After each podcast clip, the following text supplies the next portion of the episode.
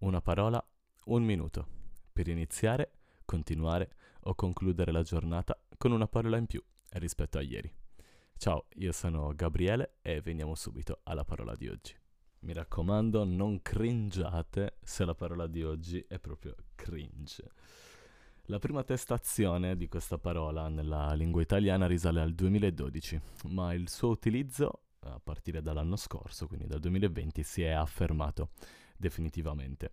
Il termine è, viene utilizzato sia come sostantivo che come aggettivo ed è entrato nell'elenco delle parole nuove dell'Accademia della Crusca.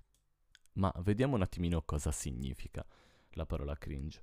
Eh, la Crusca definisce eh, cringe appunto quando utilizzato come aggettivo, come ehm, imbarazzante, detto di scene e comportamenti altrui che suscitano imbarazzo e disagio in chi le osserva.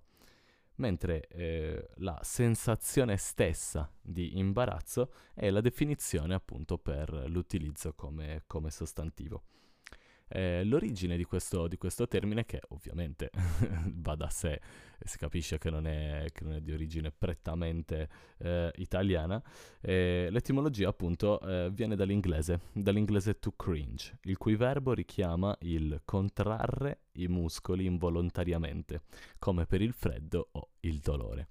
Infatti l'emoji che si utilizza per, uh, per indicare una cosa che è uh, molto cringe è sicuramente quella con i denti molto molto stretti. Ok, quindi questa era la parola di oggi, spero vi sia piaciuta, vi ricordiamo che potete seguirci un po' dove volete, Instagram, Facebook, qua su Spotify, lasciateci una bella recensione su Apple Podcast se ci ascoltate da lì e alla prossima, ciao!